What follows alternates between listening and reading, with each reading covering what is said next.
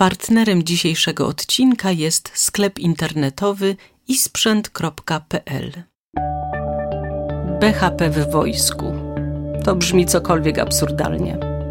Żołnierz to przecież człowiek, który wystawia się na niebezpieczeństwa i naraża swoje życie, będąc w służbie wojskowej, bo taka jest to gra. Czasy są niespokojne, nie wiemy, kiedy przyjdzie nam walczyć o wolność.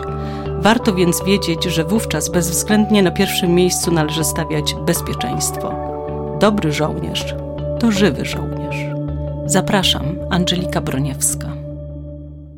Gościem dzisiejszego podcastu jest pan Sławomir Zelent, główny specjalista do spraw BHP. Dzień dobry panu. Dzień dobry pani, dzień dobry słuchaczom.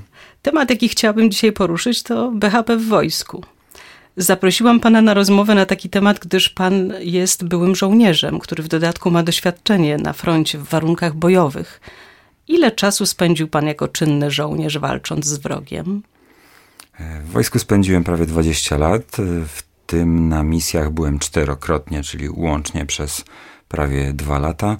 No do tego bardzo duża ilość różnych wyjazdów zagranicznych, czy to szkoleń, ćwiczeń.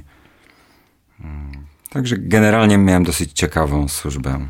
A czym różni się BHP żołnierza od BHP pracowników cywilnych? Tylko proszę nie mówić, że wszystkim. E, właśnie takie pytanie e, trochę mi przypomina mm, te rodzaj pewnych kawałów, kiedy pytamy, że czym różni się coś tam od czegoś tam, i potem odpowiadamy, że niczym, a tak naprawdę podsuwamy tylko jedną cechę. Należałoby to pytanie zadać inaczej. Co ma Y, co ma wspólnego, właśnie te, co mają wspólnego te dwa obszary. No i tutaj, prawdę powiedziawszy, te obszary mają ze sobą bardzo dużo wspólnego, ponieważ mm, i przepisy, i zasady bezpieczeństwa obowiązują nas niezależnie od e, środowiska, w jakim się znajdujemy. No i teraz, jeżeli mamy pracownika, który posługuje się jakimiś urządzeniami, maszynami, mm, pracuje w jakimś określonym środowisku, określonym otoczeniu, no to analogicznie sytuacja ma się z żołnierzem. No i teraz każdy wykonuje swoją pracę w specyficznych warunkach i jest narażony na niebezpieczeństwa, no ale nie zapominajmy, że praca żołnierza potrafi być niebezpieczna, ale tak samo praca górnika, yy, pracownicy wodociągów i kanalizacji na przykład też są taką grupą yy, kompletnie w ogóle, mam wrażenie, że poza obszarem jakichś zainteresowań, a ich praca też jest naprawdę bardzo e, niebezpieczna i, i ciekawa. Chyba najwięcej wypadków śmiertelnych jest w, tak, w tej dokładnie. I najwięcej chorób zawodowych, ponieważ są zagrożenia biologiczne, chemiczne do tego. E, więc w porównaniu na przykład z takimi, z wypadkowością w tych zawodach, e, to nawet można odnieść, że ten zawód żołnierza jest stosunkowo bezpieczny. No i teraz różnica tylko polega na tym, że żołnierz może się znaleźć w sytuacji, gdzie to zagrożenie jego życia jest permanentne. Czyli tak jak górnik zjeżdża pod powierzchnię i jest narażony e, na zasypanie przez ileś tam godzin, no to żołnierz przebywający na wojnie, tak jak to ma teraz miejsce na Ukrainie, czy e, na misji przez 6 miesięcy, po prostu e, poziom zagrożenia permanentnie gdzieś tam mu dotyczy. I to tak naprawdę jest ta ta jedyna różnica. Natomiast to, jak on się posługuje swoim wyposażeniem, jest analogiczne do tego, jak e, pracownik postępuje z maszynami w rodzaju wiertarka czy młot udarowy. Jednym i drugim można wyrządzić e, krzywdę, jedno i drugie trzeba umiejętnie obsługiwać. A czy żołnierze są w ogóle szkoleni przez służby BHP i czy te służby BHP mają wiedzę na temat warunków frontowych, czy rozmawiają o warunkach bojowych i zagrożeniach, z jakimi się tam może zetknąć żołnierz, no bo przecież nie tylko wróg na niego czyha, czy nieprzyjaciel, jak to się poprawnie mówi, e, jest szereg niebezpieczeństw, które trzeba wziąć pod uwagę. Tak, i, i tak naprawdę jest to realizowane. Od pewnego dopiero czasu przez służbę BHP w wojsku, a wcześniej wciąż było to komuś powierzane. Mm, zwłaszcza w sytuacji jakichś e, szkoleń przedmisyjnych, kiedy to e, dotyczyły one zagrożeń takich specyficznych i typowych dla danego obszaru. Czyli tak jak pani zauważyła, mm, zagrożeniem jest nie tylko ten przeciwnik e, i to, że ktoś do nas strzela, ale są też na przykład choroby tropikalne, jak z którymi miałem do czynienia, czy w Iraku, czy w Afganistanie, owady, zwierzęta, jakieś skorupiaki, więc jak najbardziej żołnierz musi być do tego przeszkolony i jest to realizowane pod względem takim sanitarno-epidemicznym. Żołnierze są również szczepieni na bardzo dużą ilość chorób, prawdę powiedziawszy, po to, żeby ich jak najlepiej zabezpieczyć i, i żeby te wszystkie potencjalne czynniki niebezpieczne nie generowały dodatkowych strat takich niebojowych. Mm, muszę przyznać też, że spotkałem się z przypadkami, gdzie żołnierze, e, zwłaszcza na pierwszych zmianach, pierwsza i druga zmiana w Iraku, e, mieli do czynienia z chorobami tropikalnymi i zdarzały się przypadki zachorowań. Generalnie dosyć szybko udało się to wyeliminować poprzez odpowiednie zalecenia i odpowiednie postępowanie. Bardzo się różni sytuacja żołnierza na froncie i bezpieczeństwo żołnierza w czasach pokoju? Mm, tak. Po prostu najkrótszą odpowiedzią jest, jest tak i to diametralnie. No tak, bo tam gdzieś ktoś strzela do niego, a tu nie. To, tak, tak. Tylko bardzo ciekawe są te wszystkie przeżycia, które się z tym e, wiążą, ponieważ wraz ze zmianą otoczenia, e, ze zmianą tych warunków pracy, i ze wzrostem jednoczesnym poczucia zagrożenia do wielu spraw automatycznie zaczyna podchodzić się o wiele bardziej poważnie. Czyli e, jeżeli na co dzień w czasie pokoju gdzieś tam ktoś mógł lekceważyć e, wyczyszczenie swojej broni, czy e, jakieś tam inne elementy, że, że mogą być powiedzmy, nie trzeba o nich zadbać tak dokładnie, no to tutaj w tym momencie jest to czasem jego być, a nie być więc e, każdy już tutaj e, dba o swój sprzęt e, najbardziej jak tylko może. Mm, na z kolei inne rzeczy całkowicie przestaje się zwracać uwagę. Tak, chyba takim najbliższym przykładem jest ogolenie. Czy, i, zazwyczaj na misji teraz no powiedzmy ten, ten problem już nie istnieje, ale no, w pierwszych latach to była taka trochę moda na brody się pojawiała i, i, z jednej strony, a z drugiej strony była walka właśnie z zarostem przez przełożonych, jakby to miało jakieś e, bardzo duże znaczenie. O dziwo jednak ma z punktu widzenia BHP, ponieważ... E, Podczas walki ręcznej. Ponieważ tak, no nie tylko nie można złapać tatarzyna za brodę, ale przede wszystkim maska przeciwgazowa mm, nie, nie, przylega. nie przylega wtedy odpowiednio i nie zapewnia, nie zapełnia swojej szczelności. E, więc sytuacja frontowa jest to e, takie środowisko, które bardzo szybko, no tak jak można powiedzieć, natura, jest bezwzględna swojej surowości. I tak samo tutaj. Automatycznie upadają mity, coś co miało działać, a nie działa. Wiemy, że nie działa, to w tym momencie już jest omijane. Mm, niezależnie od tego, jakie przepisy o tym, o tym mówią, a po prostu automatycznie kierujemy się w stronę rzeczy, które działają, sprawdzają się i gwarantują nam e, przetrwanie. No to ja zadam takie delikatne pytanie, może w delikatnej sferze. Jak dbać o higienę i ergonomię w warunkach bojowych? Bo to jest chyba duży problem. Tak, e, ale żołnierze, a zwłaszcza mam wrażenie polscy, są naprawdę bardzo zdolnymi E, i pomysłowymi e, istotami. Więc na pytanie, jak dbać, odpowiem tak trochę w stylu e, przewrotnego kawału. Jak dbać? Jak najczęściej. Żołnierze bardzo szybko zaczynają tutaj znajdować takie rzeczy, które generalnie mogłyby być wręcz mieć całkowicie inne zastosowanie, ale świetnie się sprawdzają w danych sytuacjach. Może podam taki, takim koronnym przykładem dla mnie są chusteczki e, nawilżane dla dzieci, Oczywiście. dla niemowląt. Praktycznie w zasobniku każdego żołnierza. E, dużo jakiegoś takiego cywilnego sprzętu, e, tak jak powiedziałem, o kompletnie innym zastosowaniu, a jest stosowany po to, żeby ułatwić sobie życie, czyli na przykład takie gumy elastyczne do mocowania sprzętu, ale też można na nim rozwiesić pranie, coś przymocować, poprawić namiot, y, zaczepić plandekę, która będzie nas chroniła przed deszczem.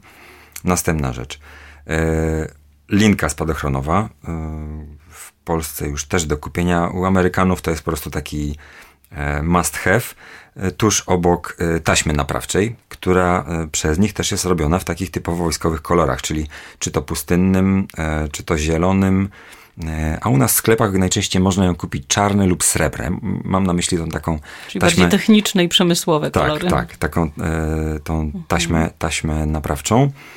Mm, bardzo dużo takich rzeczy z sektora bardziej turystycznego, ponieważ turysta cywilny bardziej dba o to, żeby jego sprzęt był lekki, wytrzymały, niezawodny, a w wojsku i to w każdej armii świata zdarzają się przypadki, że wygrywa sprzęt, gdzie powiedzmy jakaś tam jego inna cecha, najczęściej cena, albo też y, solidność, czy to, że ma być wykonany y, z elementów stalowych jako takich trwalszych, y, powoduje, że to on jest wybrany przed jakimś tam e, innym e, konkurentem. Ale rozumiem, że to zamówienia wojskowe o tym decyduje ktoś inny niż sam żołnierz, bo sam żołnierz może zaopatrywać się już na bieżąco e, na froncie w to, co znajdzie, zdobędzie i co jest mu potrzebne, żeby przeżyć. Tak? Tak, tak, jak najbardziej. E, jeszcze takim kolejną rzeczą, która E, też bardzo często jest kupowana i od niedawna już zaczęła być też oficjalnie wprowadzana, przynajmniej w wojskach specjalnych, no to na przykład są plandeki. Takie z, najzwyklejsze w świecie plandeki, tak. których używamy do, do Które pozwalają zgromadzić wodę. Które pozwalają, no mają wiele zastosowań. Tak. Zabezpieczają od wiatru, zabezpieczają od wody. Można je rozłożyć na ziemi i izolują nas znakomicie od chłodu. Można je po zgięciu stworzyć z tego taki półnamiot lub też same zadaszenie. I przydaje się to zarówno na pustyni, gdzie chcemy się ochronić od słońca, jak i w naszej strefie klimatycznej, gdzie chcielibyśmy się e, ochronić od deszczu i wiatru. No, jeżeli jest tyle rzeczy do przenoszenia, to ja muszę zadać pytanie o ręczne prace transportowe. Ile waży pełne wyposażenie żołnierza piechoty z uzbrojeniem? No, to zależy. To, to, to, to zależy oczywiście. E, chyba najczęściej używane przeze mnie zdanie, ale kiedyś pokusiłem się e, jeszcze w Iraku tak o polo, policzenie tego wszystkiego, co na sobie mam. E, przy czym to wciąż były komfortowe warunki, ponieważ wszędzie jeździliśmy pojazdami, plecaki i, i broń zespołową mieliśmy na pojazdach.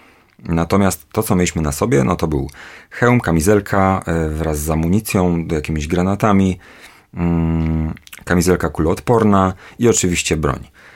I już to wszystko, e, no to ma masę około 20-30 kg, w zależności od tego, ile amunicji mamy na sobie. A, jeszcze radio, do tego dochodzi e, pistolet, jakiś dodatkowy pas z wyposażeniem. Lekko licząc, 30, 25-30 kg to jest taka przeciętna, e, przeciętna waga. E, przy czym to, w jaki sposób on jest rozmieszczony, częściowo ułatwia przemieszczanie się i posługiwanie mm, tym wyposażeniem. Natomiast jak obserwujemy teraz jakieś filmy mm, z Ukrainy na przykład, gdzie tam patrol się przemieszcza, to oni mają na sobie to wszystko, plus najczęściej jeszcze jakiś mały plecak, więc doliczmy do tego 5 kilo i bardzo często e, jakiś granatnik przeciwpancerny lub inną wyrzutnię przeciwpancerną, no a to jest 10 do 15 kg. Obawiam się, że 5 kilo to waży moja torebka. Ale okej, okay. wierzę, że 5 e, kilo wystarcza na takie wyjście e, z powrotem do bazy. Ale co się dzieje, kiedy wychodzicie i kiedy żołnierz wychodzi i nie wie, kiedy wróci, kiedy musi mieć rzeczywiście wszystko przy sobie? Ile może ważyć taki plecak? No, taki pełny mm, do patrolu na jakiś dłuższy dystans i na, dłuższą, e, na dłuższy okres przebywania, to wtedy ta waga może wzrosnąć nawet do 70 kg. E, patrole e, brytyjskiego SAS, jak były opisywane w książce Kryptonim Bravo to Zero podczas pierwszej wojny w Zatoce w 1991 roku, no to wówczas ich wyposażenie, ponieważ działali na pustyni, dodatkowo musieli brać wodę ze sobą, całość wyposażenia przenoszonego przez jednego żołnierza to było 70 kg. No cóż, to zasady BHP zasadami BHP, ale trzeba plecak zanieść. No, jeśli chcemy mieć co pić i jeść. tak. A co ma zrobić żołnierz na obcym terenie, który się oderwał od jednostki, zgubił, nie ma wody i jedzenia? Czy są jakieś e, takie procedury, które może zastosować, żeby przeżyć? Tak, jak najbardziej. E, można powiedzieć, że wojsko jest taką specyficzną pracą, która uczy bardzo paranoicznego podejścia. Innymi słowy, większość czasu spędzonego na szkolenia w czasie pokoju po prostu spędzamy na, na takich zadawaniu sobie pytania, a co jeśli? I na podstawie tego i na podstawie oczywiście doświadczeń e, już tutaj zebranych hmm, historycznie, opracowane są procedury, jakie powinny, e, jakie powinien realizować żołnierz, żeby dbać o własne bezpieczeństwo. Więc po pierwsze, e, musi mieć przy sobie jakieś środki, dzięki którym jest w stanie przetrwać. E, czy to wodę, czy to jakąś manierkę, którą będzie mógł wykorzystać, jakieś jedzenie. Mm, oczywiście powinien być też przeszkolony z zakresu jego zdobywania, więc jakieś podstawy survivalu również powinien znać. No i resztą, reszta to jest po prostu przygotowanie i zaplanowanie, mm, co jeżeli taka sytuacja będzie miała miejsce. Więc oczywiście jego priorytetem jest powrót do sił własnych. Żeby on się odbył z sukcesem, to najczęściej należy unikać jakiegokolwiek kontaktu, nie tylko z przeciwnikiem, ale też z innymi e, ludźmi, z cywilami, z osobami postronnymi, które mogą dostarczyć przeciwnikowi informacji o tym, że my w tym miejscu przebywamy. Unikamy głównych dróg. Przemieszczamy się najczęściej e, tylko w nocy. Dodatkowo mogę powiedzieć, że jednostki, które są bardziej narażone na e, właśnie przetrzymanie na obcym e, terenie, czyli e, pododdziały rozpoznawcze, wojska specjalne, mm, piloci, najczęściej przed misją opracowują taki plan unikania i ucieczki, czyli to, jak się będą zachowywać, jaką trasą będą się przemieszczać i jakie meldunki będą składać E, w czasie, kiedy nastąpi oderwanie od wojsk własnych. Czyli uczą się nawet topografii tego miejsca, zwyczajów miejscowych, e, gdzie jest woda, źródło wody. E, analizują takie, takie rzeczy? Tak, powinni oczywiście mieć mapy i zapoznanie z terenem przyszłych działań. Mm, no i oczywiście taki cultural awareness, czyli to, mm, jakie są miejscowe zwyczaje, plus być może jakiś słowniczek ja z takim drobnym słowniczkiem zawsze się też przemieszczałem, czy w Iraku, czy w Afganistanie. Mm, no to będą nieodzownymi tutaj elementami, które mogą dać nam sukces. Z jakimi chorobami żołnierze się takimi zawodowymi najczęściej borykają? Mm, jak już wspomnieliśmy o tym e, obciążeniu i całym wyposażeniu, jakie żołnierz musi dźwigać, no to siłą rzeczy nasuwa się nam tutaj, że przede wszystkim będą to przeciążenia układu ruchu.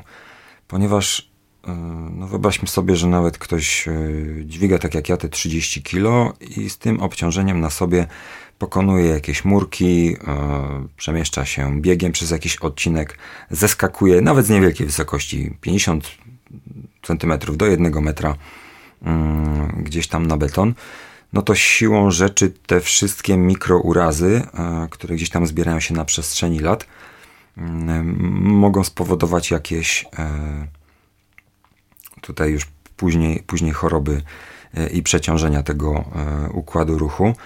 Mm, oczywiście z tego samego tytułu żołnierze powinni ćwiczyć i być jak najbardziej sprawni fizycznie i jednocześnie też korzystać z rehabilitacji po to, żeby utrzymać się w sprawności.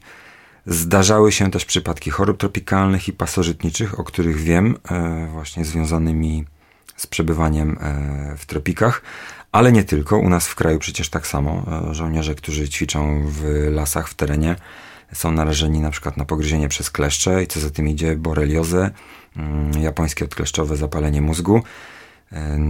Na to akurat można się szczepić. No, leczenie boreliozy jest już rzeczą bardzo, bardzo skomplikowaną i, i, i czasochłonną. E, a z jakimi przypadkami spotkał się pan, gdy żołnierz nie przestrzegał zasad BHP, tak ogólnie mówiąc, bo to, to naprawdę brzmi dziwnie w kontekście mhm. wojska, e, no i niestety zapłacił za to? Tak, jest takie powiedzenie, że mm, there's no easy way, czyli nie ma, nie ma łatwej drogi. I na różnych spotkaniach z weteranami, e, na przykład z wojen na Falklandach, e, oni opowiadali, bo to, to akurat był Brytyjczyk, opowiada jak w sytuacji, kiedy wybrali, że tak powiem, łatwą drogę, czyli na przykład zamiast no jednak gdzieś tam spać rozproszeni e, w terenie, stwierdzili, że wyśpią się w jakiejś chacie albo na pokładzie statku i w tym akurat dniu, kiedy jeden dzień y, pozwolili sobie na takie odstępstwo od, od zasady, no jakiś pocisk trafił w ten statek i y, statek zatonął. Przykład, przykład autentyczny z Falklandów. Natomiast takim klasycznym e, przypadkiem, z którymi, który można dowiązać tutaj do BHP i z którym ja się też osobiście niestety zetknąłem, jest przede wszystkim posługi nieostrożne posługiwanie się bronią. E, generalnie, no, na szczęście zdarza się to dosyć rzadko. Jeżeli już y, się zdarzy, no to oczywiście można powiedzieć, że też nie zawsze ta kula kogoś musi dosięgnąć. Y, ale to jest taki przykład, że lekceważenie y, pewnych zasad, rutyn, rutyniarstwo, zmęczenie też niejednokrotnie, jakiekolwiek odstępstwo od tego, co e, powinno być zachowane, no niestety może skończyć się wypadkiem, tak? Czyli w tym przypadku niekontrolowanym e, strzałem, gdzie ktoś może zostać ranny. I e, widzę też, że dużo się zmienia w wojsku na przestrzeni lat, jak wyglądały szkolenia z posługiwania się bronią. W ten sposób, że są one przeprowadzane coraz bardziej bezpieczne. Dodaje się takie kilka elementów pozornie nieistotnych, a wręcz można powiedzieć, że y, jest to jakiś regres, na przykład nakazując e, sprawdzenie trzech punktów w broni, gdzie potencjalnie może znajdować się nabój i każdorazowo sprawdzenie wzrokowo, jak bierzemy broń do ręki.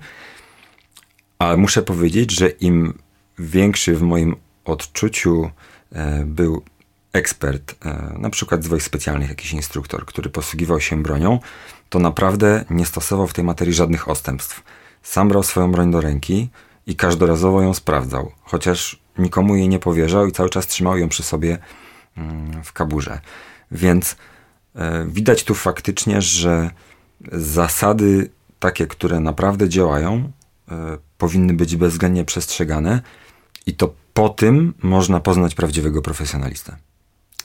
Zdecydowanie rozumiem, co pan mówi. Ja swego czasu strzelałam z broni długiej wyczynowo e, i mój trener mówił, że broń strzela raz w roku sama, e, ale też mieliśmy taką bardzo twardą zasadę.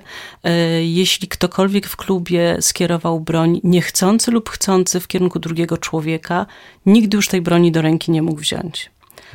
Bez względu na jego osiągnięcia sportowe. I myślę, że tego się na pewno też trzeba e, trzymać w wojsku. Tak, zdecydowanie bardzo dobra, bardzo dobra zasada, przy czym na początku trzeba e, zawsze kogoś jednak też nauczyć nawet tego trzymania i posługiwania się e, bronią w kontekście kierowania ją w bezpieczne miejsce, ponieważ mm, wiele razy na strzelnicach też widziałem, że po prostu ludzie nie mają takiej świadomości, nie mają tego odruchu. Widziałem taką taki ciekawy e, serial dokumentalny ze szkolenia brytyjskich e, Royal Marines Commando. Przez pierwszy okres e, szkolenia ich podstawowego, przez pierwszy tydzień oni nawet mundurów nie dostają. To jest, można powiedzieć, takie familiarization, czyli takie zapoznanie w ogóle z jednostką, z realiami życia wojskowego. Instruktorzy uczą ich od ścielenia łóżek poprzez mycie, jedzenie na stołówce i taki, mm, mm, taki właściwie rzecz, czy wydawałoby się oczywiste. Instruktaż stanowiskowy. I, I tak naprawdę tak. Należałoby powiedzieć, że jest to instruktaż stanowiskowy i zapoznanie, takie, taki pierwszy posmak realiów życia wojskowego. I co się okazuje, że już po tym pierwszym tygodniu mm, niektórzy rezygnują, bo po prostu faktycznie ich wyobrażenie na temat wojska yy, po spotkaniu z rzeczywistością okazało się, że całkowicie się rozbiegają. Uważam, że jest to bardzo dobry pomysł, ponieważ no, nie musimy wyposażać tej osoby już od pierwszego dnia faktycznie w hełm, w mundur, e, rzeczy, które tak naprawdę generują koszty e, w sytuacji, jeżeli przez pierwszy tydzień w jego własnym ubraniu jesteśmy w stanie go już zapoznać e, z jednostką i być może on namyśli szczerze, faktycznie to, to nie jest droga dla niego. Następny taki okres szkolenia, kiedy już dostają mundury i hełmy i zaczyna się już takie, takie rzeczy bardziej wojskowe. E, I ciekawostką jest to, że dostają takie karabiny z dykty, bym powiedział. U nas w wojsku się stosuje gumowe. Atrapy. Tak, jeszcze, tak dostają atrapy. I, za, i, I kolejne tam tygodnie to jest na przykład takie rzeczy w rodzaju biwak, czyli tak naprawdę noc w lesie po ciemku. E, potem dochodzą do tego jakieś warty. I to znowu jest taki punkt odsiewu, ponieważ no, w obecnych czasach faktycznie tak jest, że e, już harcerstwo czy jakieś takie biwakowanie nie jest taką rzeczą oczywistą jak kiedyś. E, są ludzie, którzy przez kilka lat swojego życia nawet ani razu nie wchodzą do lasu, ponieważ mieszkają w mieście. Nie spali pod namiotem. Nigdy nie spali nawet. pod namiotem, nie jest to w, w jakiś po prostu ich obszarze zainteresowań, tak? I to jest kolejny taki niskokosztowy e, przykład, że można kogoś skonfrontować z tym, jak wygląda życie wojskowe, żeby on je poczuł. I faktycznie tych nawyków do posługiwania się bronią, oni już uczą się na, na tych karabinach z dykty, tak? No jest to jak najbardziej Bardzo bezpieczne, e, tanie jednocześnie i, i skuteczne. Maskowanie to element BHP czy taktyki? Zapewne obu. Tylko w wojsku jest e, taki obszar funkcjonalny, ochrona i przetrwanie wojsk. E, I tam należy właśnie wrzucić maskowanie, tak?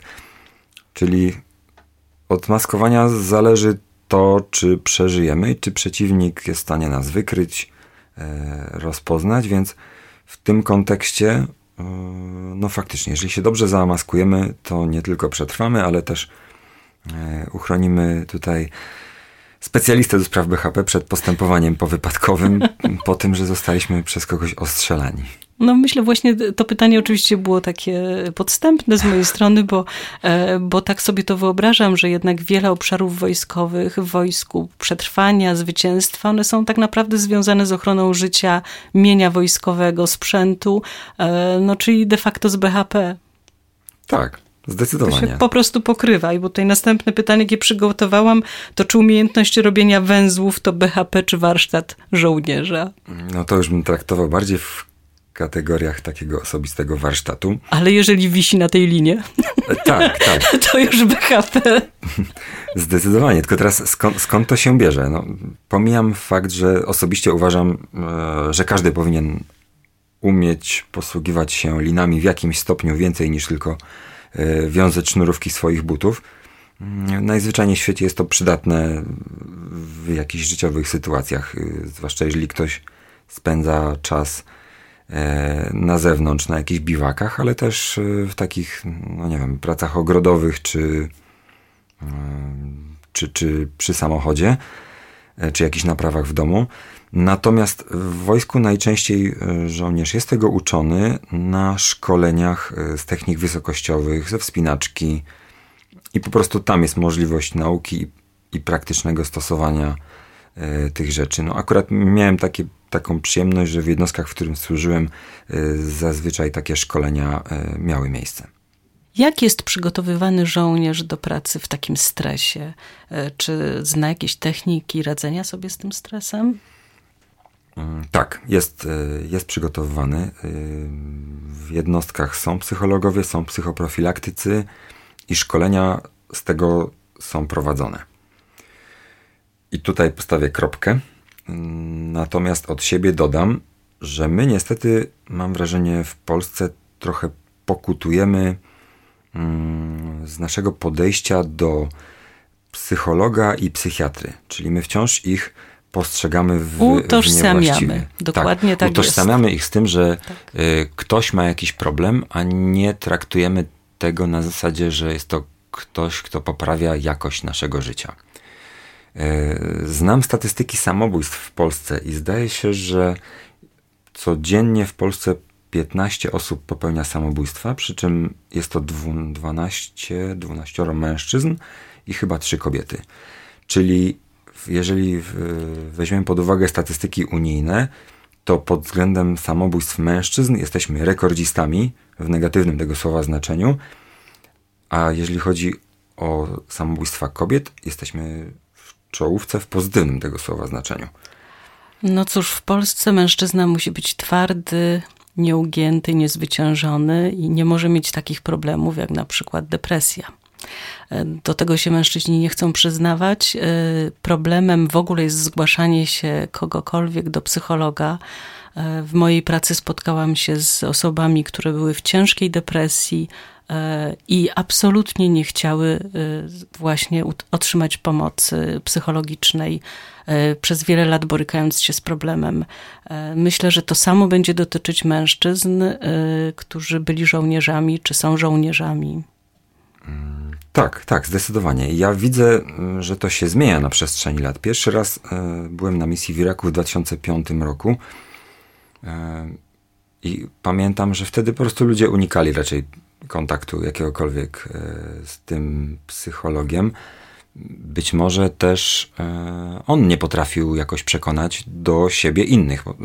Rozumiem, że to działa e, właśnie w dwie strony. Natomiast ostatnim razem, w 2018 roku, byłem na misji, było już dokładnie odwrotnie, czyli praktycznie psycholog, bym powiedział, był bardzo popularny. Była to kobieta akurat ludzie się wokół niej kręcili, rozmawiali i były to właśnie, odbywało się to trochę na zasadzie takich rozmów przy okazji. E, więc cieszę się, że to już jakoś się zmienia, że dojrzewamy. Trend się zmienia. Tak, że dojrzewamy do tego jako społeczeństwo, że, e, że nie boimy się te, tego, tego kontaktu. Natomiast chciałbym też nawiązać właśnie do, do tego pytania, ponieważ ma ono drugi aspekt czyli to przygotowanie do pracy w stresie i techniki walki ze stresem. Osobiście uważam, że bardzo trudno jest przewidzieć, jak ktoś, e, w jakim stopniu ktoś jest przygotowany do radzenia sobie ze stresem, z jednej strony, a z drugiej strony, jak on na ten stres faktycznie e, zareaguje. Ponieważ widziałem różne takie sytuacje, e, sam też w nich brałem udział i czasem na przykład bywa tak, że, że reakcja jest całkowicie nieprzewidywalna i osoby, mm, które, że tak powiem, zawsze gdzieś tam były ekstrawertyczne, grały pierwsze skrzypce, można powiedzieć, yy, wszędzie ich było pełno i wydawało się, że będą najlepiej do tego przygotowani, e, wykazywali no, takie nieco większe, powiedzmy, zaskoczenie lub też przejście do stanu normalnego funkcjonowania zajmowało im troszkę dłużej niż takie osoby całkowicie niepozorne, najczęściej też yy, rozmiarowo, yy, nie tylko charakterologicznie, w, w reakcji na stres. Natomiast często jest też tak, że to ten pierwszy kontakt z czynnikiem stresowym mm, powoduje jakiś paraliż, natomiast za drugim, za trzecim razem już sobie lepiej reagujemy. I mówię to dlatego, że nie wyciągajmy wniosków i nie skreślajmy danej osoby tylko dlatego, że w pierwszej sytuacji zachowała się tak, a nie inaczej. Każdy musi to sobie jednak jakoś tam przeanalizować, e, ułożyć i wiadomo, że lepiej działamy, jeżeli no nie tylko jesteśmy w jakimś stopniu przygotowani do tych czynników stresowych, e, ale też już nastąpiła jakaś ekspozycja i już sobie mogliśmy przemyśleć, jak, jak powinna e, wyglądać tutaj nasza reakcja. Mam z kolei też, ponieważ akurat tematy psychologii zawsze mnie interesowały, mm, takie porównanie, że na pierwszej misji, e, gdy byłem, to poza tą opieką psychologa my praktycznie nie mieliśmy żadnych takich materiałów, które byłyby dla nas dostępne mm, i zorganizowane w jakiejś takiej przystępnej formie. Amerykanie dla porównania miałem dużo materiałów od nich, ponieważ znałem angielski to mogłem sobie już przeczytać też, co tam jest e, napisane i nawet to zrozumieć. E, korzystają bardzo często z takich ściąg, można powiedzieć. Nazywa się to smart cards albo jakieś takie mini książeczki, e, gdzie w formie takiej naprawdę bardzo zrozumiałej, obrazkowej, czasem wręcz w kilku punktach ktoś czytając to i zastanawiając się nad tym, może już sobie odpowiedzieć, że jego reakcje są czymś normalnym, jak sobie z nimi poradzić. Yy, I jest to o wiele, wiele lepsze rozwiązanie niż to, yy, jak to było realizowane przez nas. No właśnie o te siły psychiczne żołnierz powinien dbać tak samo jak o fizyczne. E, jeżeli byśmy do tego podchodzili w ten sposób, że czasami mikry e, pan żołnierz e, potrafi swoją siłą psychiczną spowodować, że jest bardzo skuteczny w boju, to może to by było takim impulsem dla żołnierzy, żeby bardziej chętniej dbać o, to, o swój stan psychiczny i umiejętność radzenia sobie z różnymi e, sytuacjami. E, na polu walki najważniejsze jest też udzielenie pierwszej pomocy koledze, ale są inne zasady niż zasady takiej pierwszej pomocy w zakładzie pracy. Jak, jak, czym się to różni właśnie? Jak, jak należy e, rozpocząć e, pierwszą pomoc, udzielanie pierwszej pomocy na polu walki? W świecie cywilnym generalnie mm, powiedzmy to zagrożenie nie jest e, tak duże jak na polu walki i, i generalnie ten ratownik czy też jakakolwiek osoba udzielająca pierwszej pomocy najczęściej może się spokojnie skupić na tej ratowanej osobie. I pomocy udziela się bezwzględnie wszystkim. E, natomiast na polu walki są powiedzmy takie trzy kategorie, z czym się spotkałem. Czyli ludzie, którzy są e, ranni w taki sposób, że niezależnie od tego, co zrobimy, nie przeżyją. Dalsza, y, następna grupa to są ludzie, którzy przeżyją, jeżeli udzielimy im właściwej pomocy. I trzecia grupa to jest ludzie, którzy przeżyją tak czy siak. Możemy, się, możemy ich pominąć. Więc czyli tacy po prostu lekko ranni, najczęściej najsilniej krzyczący, tak można powiedzieć. Która Bo ktoś, mają siłę. Po prostu ma, ma, siłę, więc tak jakby uspokojenie go jest już tą, e, jest już tą pomocą.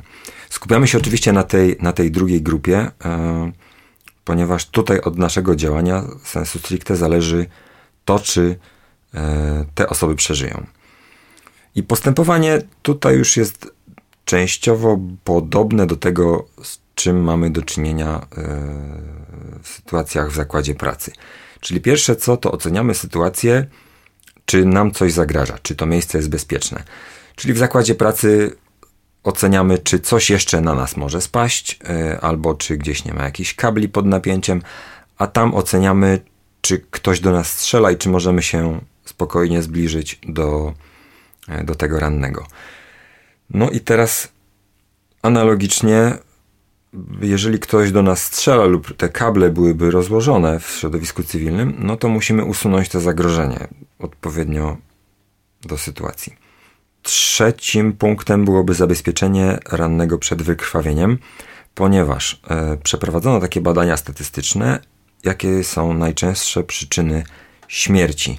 Nie urazów, nie urazów, tylko śmierci y, na polu walki, którym można było uniknąć. I numer jeden to jest wykrwawienie, czyli krwawienie nie zostało zatrzymane i dana osoba się wykrwawiła, a była do odratowania.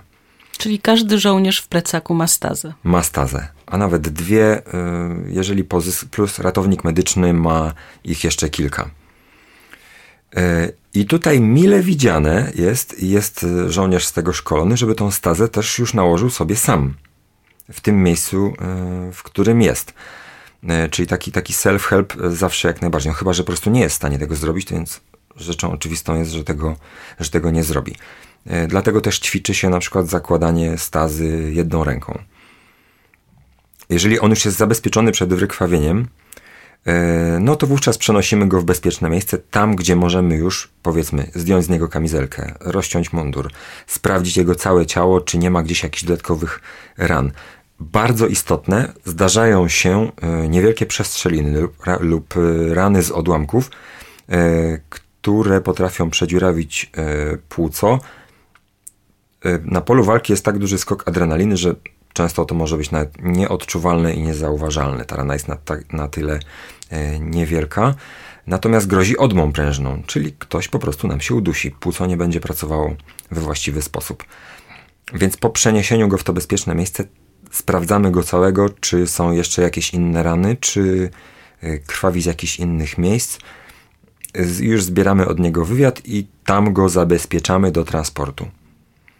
E, mówiąc zabezpieczamy do transportu, mam na myśli już ewakuację medyczną, czy to drogą lądową czy powietrzną. Zazwyczaj na misjach taka możliwość była i też ją niestety czasem realizowaliśmy. Czyli przylatywał śmigłowiec, który zabierał tego rannego do szpitala. I dalej w tamtym szpitalu był zaopatrywany. Jeżeli to już załatwiało sprawę, no to w tym szpitalu zostawał lub był kierowany do kraju. Jeżeli to było za mało, no to był przewożony już do szpitala specjalistycznego. I tak dalej, i tak dalej. Aż do powrotu do kraju i do całkowitego wyzdrowienia. No przy czym ta rehabilitacja zdarzało się, że zabierała dosyć dużo czasu. A na jakie odszkodowanie może liczyć rodzina, gdy właśnie żołnierz będzie niepełnosprawny albo straci życie? Nie powiem, ile wynosi takie odszkodowanie teraz. E, pamiętam, były podwyżki. były podwyżki, tak. E, pamiętam, że w czasach, kiedy ja byłem mm, na pierwszej swojej misji, wtedy to powiedzmy mnie najbardziej interesowało, to odszkodowanie to wynosiło 100 tysięcy złotych e, i była to mniej więcej równowartość kawalerki w dużym mieście. No to na tyle wzrostu nie było. Na tyle wzrostu nie było. Teraz ale co, co muszę. Było dużo ale co mogę, co mogę jeszcze dodać y, od siebie, że wojsko właśnie jest taką instytucją, która mnie wciąż y, podczas pracy nie przestawała y, zadziwiać. Pod pewnymi względami skuteczność y, i szybkość działania w wojsku była wręcz niesamowita w porównaniu do tego, co się dzieje w świecie cywilnym a w innych przypadkach to naprawdę jakaś taka bezwładność, y, czy to decyzyjna, czy, czy biurokratyczno-proceduralna i, i jakaś opieszałość, z którą nie można sobie było poradzić, mm, no była po prostu e, straszna. I pamiętam taką sytuację, nawet jest chyba opisywana w, e, w jakiejś książce mm, opisującej tutaj mm, życie misyjne, że żołnierz był ubezpieczony oczywiście przez wojsko y, i rodzina skorzystała z jakiegoś tam dodatkowego ubezpieczenia, które miało e, zapewnić e, jakieś dodatkowe środki w przypadku czegoś. Żołnierz zginął. Nie powiem na jakiej misji, nie pamiętam niestety, na jakiej misji i w jakich okolicznościach. Wojskowe odszkodowanie po prostu poszło z automatu. Czyli rodzina dostała pieniądze bardzo szybko. Sprawa zero-jedynkowa. Dla wojska po prostu nie było, e, czy tak, czy inaczej. Natomiast walka o odszkodowanie z tą firmą cywilną, gdzie oczywiście wcześniej były zapewnienia, że yy, tak, ubezpieczenie, oczywiście, jak najbardziej rozumiemy, no to potem zaczynało się takie, yy, a czy aby na pewno mm, rodzina musiała dostarczyć jakieś dokumenty, yy, czy to ubezpieczenie aby na pewno obejmuje ten kraj, a czy obejmuje działania wojenne a, a czy sytuacja, która go spotkała, no to jest jednak objęta tym zakresem, gdzie jestem przekonany, że rodzina przed podpisaniem tej e, umowy na pewno zgłosiła wszystko. No, ja przypuszczam, bym tak zrobił, e, po to, żeby to ubezpieczenie e, działało. No jednak wtedy tutaj firma cywilna mm, nie pamiętam, jak ta sprawa się, się skończyła, ale wiem, że nie było to tak łatwe, jak w przypadku tutaj odszkodowania wojskowego. Obawiam się, że o ubezpieczeniach i ubezpieczycielach mogłabym nagrać 10 podcastów. Nie wiem, e, czy byłyby pochlebne dla nich. E, mam również złe doświadczenia. E, taka jeszcze kolejna sytuacja, pośrednio tylko związana z wojskiem, gdzie naprawdę byłem dumny, że służę w takiej instytucji, która podchodzi do swoich pracowników jak do rodziny autentyczna sytuacja. E, rodzina żołnierza zatruła się, e, posiadała mm, jakieś gospodarstwo rolne. E, to byli, zdaje się, jego rodzice lub, lub brat i siostra, coś takiego. Zatruli się metanem. Wchodzili do jakiejś piwniczki z ziemniakami, tam był metan. Dwoje albo troje członków rodziny, gdzie wchodzili jedni po drugich, po prostu tam już zostawało na zawsze. Nie pamiętam teraz, ale generalnie dokładnie, ale chodziło albo o zaopiekowanie się e, jakimiś pozostałymi członkami rodziny, którzy przeżyli. Nie pamiętam, czy starszymi, czy młodszymi. I najbliższa, e, najbliższą rodziną był pewien żołnierz, którego znałem. W ciągu tygodnia e, został on na własne życzenie formalnie przeniesiony do jednostki tam najbliżej tego miejsca, gdzie znajdowała się jego rodzina, po to, żeby mógł się nimi zająć e, i żeby jednocześnie pozostał w wojsku. I teraz czy jest w Polsce taki pracodawca, który by zrobił coś takiego i w tak ekspresowym tempie? Wierzę, że tak. On już fizycznie tam był oczywiście po kilku dniach. Formalności zostały załatwione mniej więcej w ciągu tygodnia. Myślę, że ci pracodawcy, którzy nas teraz słuchają, na pewno będą to brali pod uwagę. Mam I taką, będą szybcy. Mam takie nadzieje. Poprzeczka jest, uważam, postawiona dosyć wysoko. wysoko. E, ale też właśnie e, bezpieczeństwo w wojsku to jest też bezpieczeństwo grupowe. I nie wiem, jak to ująć, ale wydaje mi się, że to jest e, taka praca, taki rodzaj działania, gdzie wszyscy jesteśmy od siebie zależni, my jako żołnierze. Tak, dokładnie. I ostatnio na poprzednim, na poprzednim nagraniu rozmawialiśmy właśnie o instruktażu stanowiskowym. I teraz, jakie jest podejście, powiedzmy moje, czy też ludźmi, z, jak, ludźmi, z jakimi ja pracowałem i, i jaki tam panował y, duch współpracy y, w porównaniu do tego, co gdzieś y, jest w innych miejscach zapomniane. Czyli w wojsku, w moim, ja oczywiście mówię o swoim przypadku, najczęściej miałem do czynienia z sytuacjami na zasadzie witamy na pokładzie. Jesteś z nami, E, my ci we wszystkim pomożemy. Czyli jeżeli masz pytania, liczymy na Twoją samodzielność, e, liczymy, że będziesz dociekał, że będziesz się rozwijał, że będziesz starał się jak jak najlepiej wykonywać e, swoje funkcje w zespole i my też jesteśmy nastawieni na, na pomóc Tobie, żeby osiągnąć ten cel. Ponieważ, i to już oczywiście nigdzie nie było tak głośno powiedziane, ale wychodzono ewidentnie z założenia, że od tego, jak ty działasz, działa cały zespół. Od tego, jak działa cały zespół, zależy powodzenie wykonywanych przez nas operacji i to, czy wszyscy e, wrócimy bezpiecznie do bazy, a potem do domu. I, i Jeden za wszystkich, wszyscy za jednego, troszkę tak jest? Troszkę, troszkę tak jest. Y, nie używałem do końca tego e, takiego sformułowania, ale dla mnie to było, e, zwłaszcza tam już od pewnego momentu, jak sobie poukładałem w głowie właśnie wszystkie takie sprawy związane z zarządzaniem z zespołem, e, to miałem przyjemność stworzyć trzy takie zespoły, które funkcjonowały troszkę jak rodzina, ale w takim dobrym tego słowa znaczeniu, gdzie było wsparcie, gdzie była szczerość, y, gdzie panowała otwartość, transparentność, y, konflikty były załatwiane na bieżąco. Być może zdarzały się też jakieś chwile, a nawet na pewno, gdzie ktoś tracił trochę tutaj panowanie nad sobą i zdarzały się jakieś krzyki, ale generalnie to pod względem takiego e, rozwoju, za troski o siebie, e, no to było coś, coś nieporównywalnego. My się też spotykaliśmy na prywatnej, mm, e, na prywatnej stopie i, i te relacje między nami były naprawdę i, i są wciąż bardzo, bardzo bliskie. I wiem teraz, ponieważ osoby, z którymi pracowałem, i gdzieś tam zaszczepiałem im te wartości.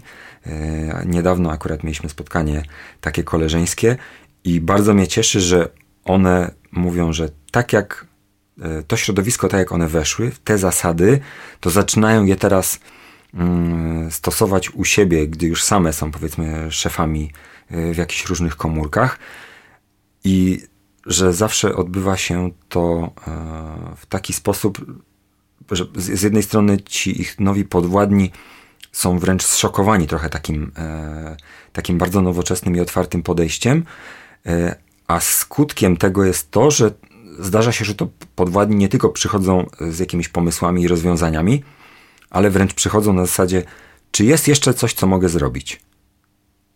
Cytuję.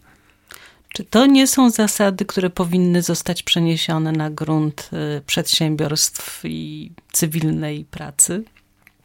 Ja myślę, że bezwzględnie. I żeby było śmieszniej, to ja je właśnie zaczerpnąłem e, z cywila, z różnych książek rozwojowych, przede wszystkim e, nie, niestety nie z polskich. Mam nadzieję, że są firmy, które w Polsce tak funkcjonują E, ja akurat wzorowałem się na przykładach z Google i z innych takich no, bardzo powiedzmy high-tech e, korporacji, głównie amerykańskich, mm, takiego środowiska właśnie oparte o zwinne zarządzanie, agile'owe podejście i, i, tego typu dziwne rzeczy. Znam, mm. znam. Tak.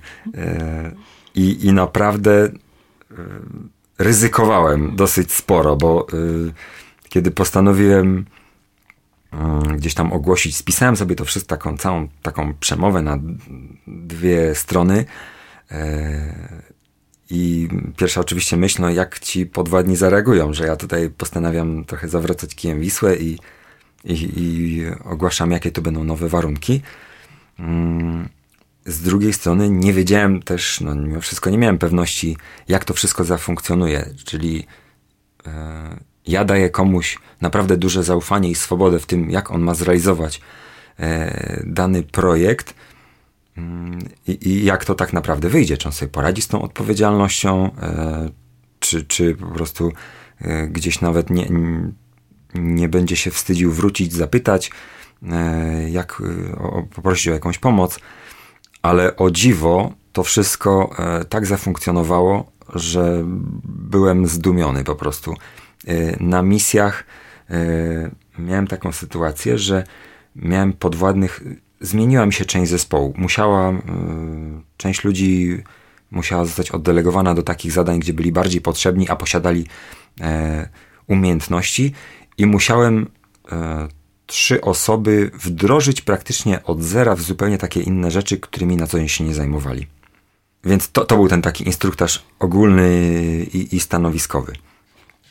No i skutkiem tego było e, to, że ci żołnierze, którzy byli podoficerami, niejednokrotnie robili rzeczy, e, które mm, tak e, na co dzień były wykonywane przez oficerów.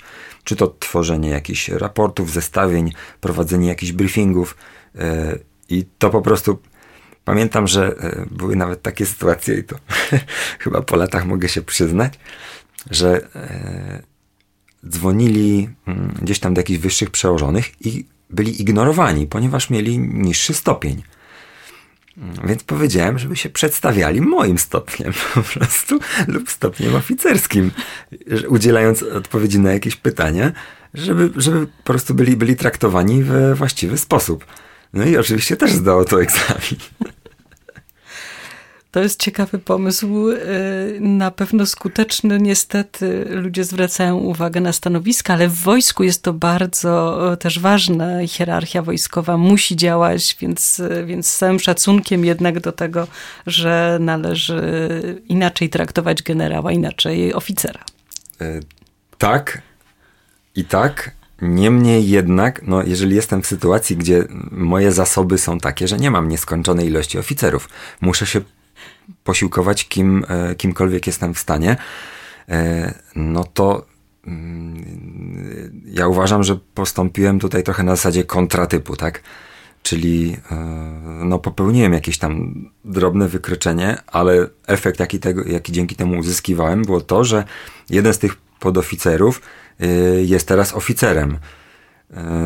Drugi też awansował. Czyli przewidział pan przyszłość. Także trochę przewidziałem przyszłość, ale teraz trzeba by sobie zadać pytanie, na ile właśnie to, e, że ja w nich uwierzyłem mm, i dałem im e, nie tylko odpowiedzialność, ale też na pewną możliwość rozwoju, czy to nie były właśnie fundamenty do tego, że oni są teraz w tych miejscach, gdzie są, a nie gdzieś tam zatrzymali się w tym miejscu, gdzie by byli wcześniej, prawda?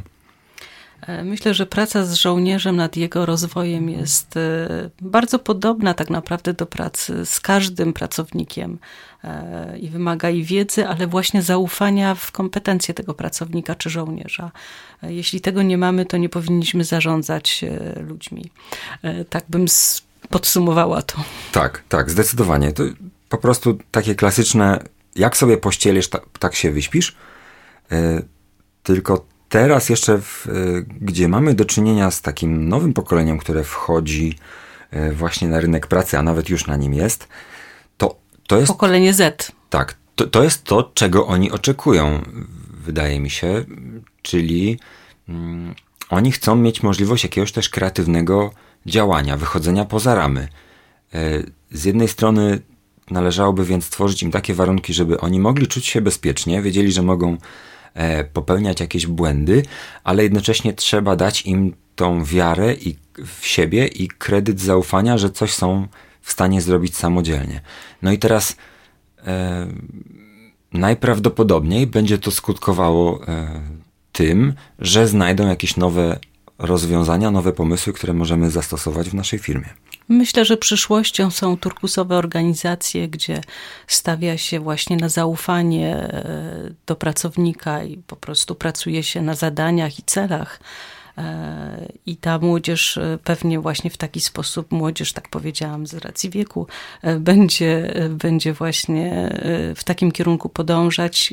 Wydaje mi się on sensowny, ale też nie wszyscy dojrzeli do takiej pracy. To też trzeba powiedzieć. Ja taki zespół miałam, który próbowałam prowadzić właśnie zarządzając jak w turkusowej organizacji E, I e, musiałam niestety podzielić ten zespół na tych, którzy są na tyle dojrzali, że tak, i na tych, którzy potrzebowali jeszcze innych etapów, innych e, narzędzi i po prostu mojej pomocy w, na bieżąco. Zgadzam się całkowicie. I tutaj w tym momencie to akurat będę bezwzględny, słysząc coś takiego, a mianowicie uważam, że lepiej mieć wakat niż kogoś, kto ewidentnie nie pasuje do, e, do tej organizacji. Mm, I tutaj przydałaby się pewna zmiana właśnie w prawie pracy, po to, żebyśmy się mogli ewentualnie szybciej rozstawać z kimś, kto, kto ewidentnie do nas e, nie no, pasuje. No, mamy trzymiesięczny okres próbny i tam chyba jest zawarta ta możliwość, że się szybko rozstajemy, gdy, gdy, gdy nam nie po drodze z pracownikiem, bo myśli inaczej zupełnie. E, albo ma inne cele w pracy niż my. E, ale to na pewno jest e, na kolejny podcast. To długi, długi tak. rozmowa. I jeszcze jedna rzecz mi się nasunęła właśnie w związku z tym, co pani powiedziała, mianowicie to zaufanie. Ja wprowadziłem taką zasadę i był to 2018 albo 2017 rok, a więc jeszcze przed COVID-em, no ale jak się okazało, byłem trochę dobrym, dobrym wieszczem. Generalnie w wojsku, myślę, że w innych organizacjach też, e, było trochę takie podejście jeszcze kilka lat temu, że jak ktoś jest lekko chory, to właściwie jest zdrowy, czyli że powinien przyjść do pracy, nie? E, jak żyje i chodzi, dopiero, mówi. Tak, ma puls, ma puls, no to, tak. to, tutaj, go, to tutaj go postawcie. E, to wnoście, to wnoście. Ja natomiast uważałem tak, trochę wsłuchałem się w, swój, w swój głos, czyli mm, był taki okres, gdzie miałem bardzo, bardzo często nawracające zapalenie zatok. Chodziłem też na zwolnienia lekarskie i co za tym idzie, miałem bardzo duże z tego powodu wyrzuty sumienia. E, tym bardziej, jeżeli tam przełożony, musiałem mu to powiedzieć i już czułem w jego głosie jakieś tam zniecierpliwienie. Ale generalnie to ja sam miałem też te wyrzuty sumienia. Więc ja w tych swoich zasadach y, określiłem e, na wstępie, co też było takim właśnie niezłym szokiem, że jeżeli ktoś jakkolwiek się źle czuje e, lub ma jakąś sytuację życiową, która wymaga tego, żeby się nie pojawił w pracy, to po prostu niech to robi, tylko niech nas poinformuje o tym. E, niech poinformuje o tym, co trzeba zrobić, zastępując go i jakie są ewentualne zagrożenia i ponieważ wychodziłem właśnie z tego założenia, że to on się tak naprawdę, jeżeli tutaj jesteśmy takim sprawnym zespołem, to ta osoba czuje się tak naprawdę z nas wszystkich najgorzej, nie tylko fizycznie, ale i psychicznie. E, w tym momencie. Oczywiście ona się czuje, że zawodzi cały zespół, zawodzi tak. szefa, że, że nie realizuje zadań. Tak. E, ja z takiego samego za założenia wychodziłam i przyznam, że miałam osoby, które in, u innych pracodawców były ciągle na zwolnieniu, a u mnie nie poszły ani razu na zwolnienie, pomimo, że była właśnie otwarta ta ścieżka. E, nie wiem, może tak ozdrowiały też cudownie, ale po prostu czuły się bezpieczne. Wiedziały, że mhm. jeśli w ciągu dnia nawet się źle poczują, to mogą przyjść, powiedzieć tylko, że źle się czują ja tego nie weryfikuję. Po prostu e, ufam im. Dokładnie. E, Poza tym jeszcze są takie, no, niekoniecznie ktoś musi się źle czuć, ale też może mieć jakieś sytuacje życiowe. Tak, tak. Więc teraz, jeżeli my jesteśmy takim zespołem, e, tak jak pani właśnie powiedziała, czyli, czyli tą, e, który zależy, od którego zależy nasze e, wspólne funkcjonowanie, no to ten zespół jest winien też tej osobie wsparcie także w takich sytuacjach. Oczywiście. Nie, nie działa to tylko przez te 8 godzin, kiedy jesteśmy w pracy, ale to działa 24 godziny na dobę. Poza tym następny skutek jest taki, że jeżeli ktoś przyjdzie lekko chory, to za chwilę możemy być wszyscy lekko chorzy, a z tych kilku lekko chorych mogą powstać też ciężko chorzy. I problem w pracy tak. właśnie, jak ją zorganizować, tak. żeby, żeby dalej działać. Trzy lata później przyszedł COVID i okazało się, że moje podejście właśnie zostało sprawdzone w praktyce, czyli okej, okay, słuchajcie, nie ryzykujemy. I Natomiast, żadna firma przez to nie upadła, tak, niewątpliwie. I żadna firma przez to nie upadła. Natomiast y, muszę się jeszcze pochwalić, ponieważ był ten aspekt właśnie tych wyrzutów sumienia. Y, więc y, postanowiłem to załatwić tradycyjnymi metodami. Y, I zasada była taka, że jeżeli ktoś idzie na zwolnienie lekarskie lub y, gdzieś tam jakoś y, właśnie musiał się wyrwać i ktoś musiał wykonywać z niego obowiązki, to żeby on mógł zabić te wyrzuty sumienia, to przynosił jakieś ciasto e, albo jakieś słodycze e, lub owoce do pracy po swoim powrocie, tak? Więc on e, Świetny w tym pomysł. momencie był, w tym momencie już wszyscy mieli dzięki temu wesel, lepszy humor. E, spotkanie takie poranne, które zawsze żeśmy sobie e, robili, dodatkowo odbywało się jeszcze przy tych, przy tych słodyczach, no a ktoś z automatu mógł się czuć, że E, tutaj to, to coś za coś zostało dopełnione. Wbrew pozorom nie odbiegliśmy od tematu, bo mówiliśmy o tym, jak dbać o dobre samopoczucie żołnierzy e, jak wykonujących swoje zadania. E, ale na koniec jeszcze zadam ostatnie pytanie teraz. Czy są takie zasady, którymi powinien kierować się żołnierz, który trafi do niewoli? Po pierwsze, przeżyć. I, i jeżeli miałoby to być jedno zdanie, które odpowiada na całe pytanie, to, to, to byłoby to właśnie to zdanie. E, natomiast reszta jego zachowań to będzie coś pomiędzy niewyjawnianiem e, tajemnic odnośnie funkcjonowania sił własnych, nie narażaniem na niebezpieczeństwo kolegów, ale a też z drugiej strony tym, żeby być jednak takim e, spolegliwym, pokornym osobą, nastawioną na to, żeby robić wszystko, żeby przetrwać. I nie jest to nawet jakiś egoizm, tylko to jest dla dobra tak naprawdę społeczeństwa, dla dobra nas wszystkich. najprościej, można powiedzieć, że najprościej to jest bohatersko zginąć. I, i patrzyliśmy się na to przez całą II wojnę światową, gdzie y, nasi rodacy po prostu funkcjonowali trochę w jakimś takich y, fikcyjnym, według mnie, myśleniu takiej pięknej śmierci, tak, że zginął bohatersko, no i zginął. A czy nie byłoby lepiej, jakby on przeżył? Jakby Baczyńskiemu on... nie mogę wybaczyć tej decyzji, że poszedł walczyć jednak. No właśnie. No i, i... Wolałabym czytać jego wiersze, które pisałby po wojnie. Tak. I, I, powstanie warszawskie właśnie jest przykładem takich, że no, strzelaliśmy do, do wroga z diamentów. Najcenniejsza nasza substancją narodową są po prostu ludzie. I ci ludzie powinni przeżyć za wszelką cenę. Czyli wrócę do tego, co powiedziałam na początku. Dobry żołnierz to żywy żołnierz.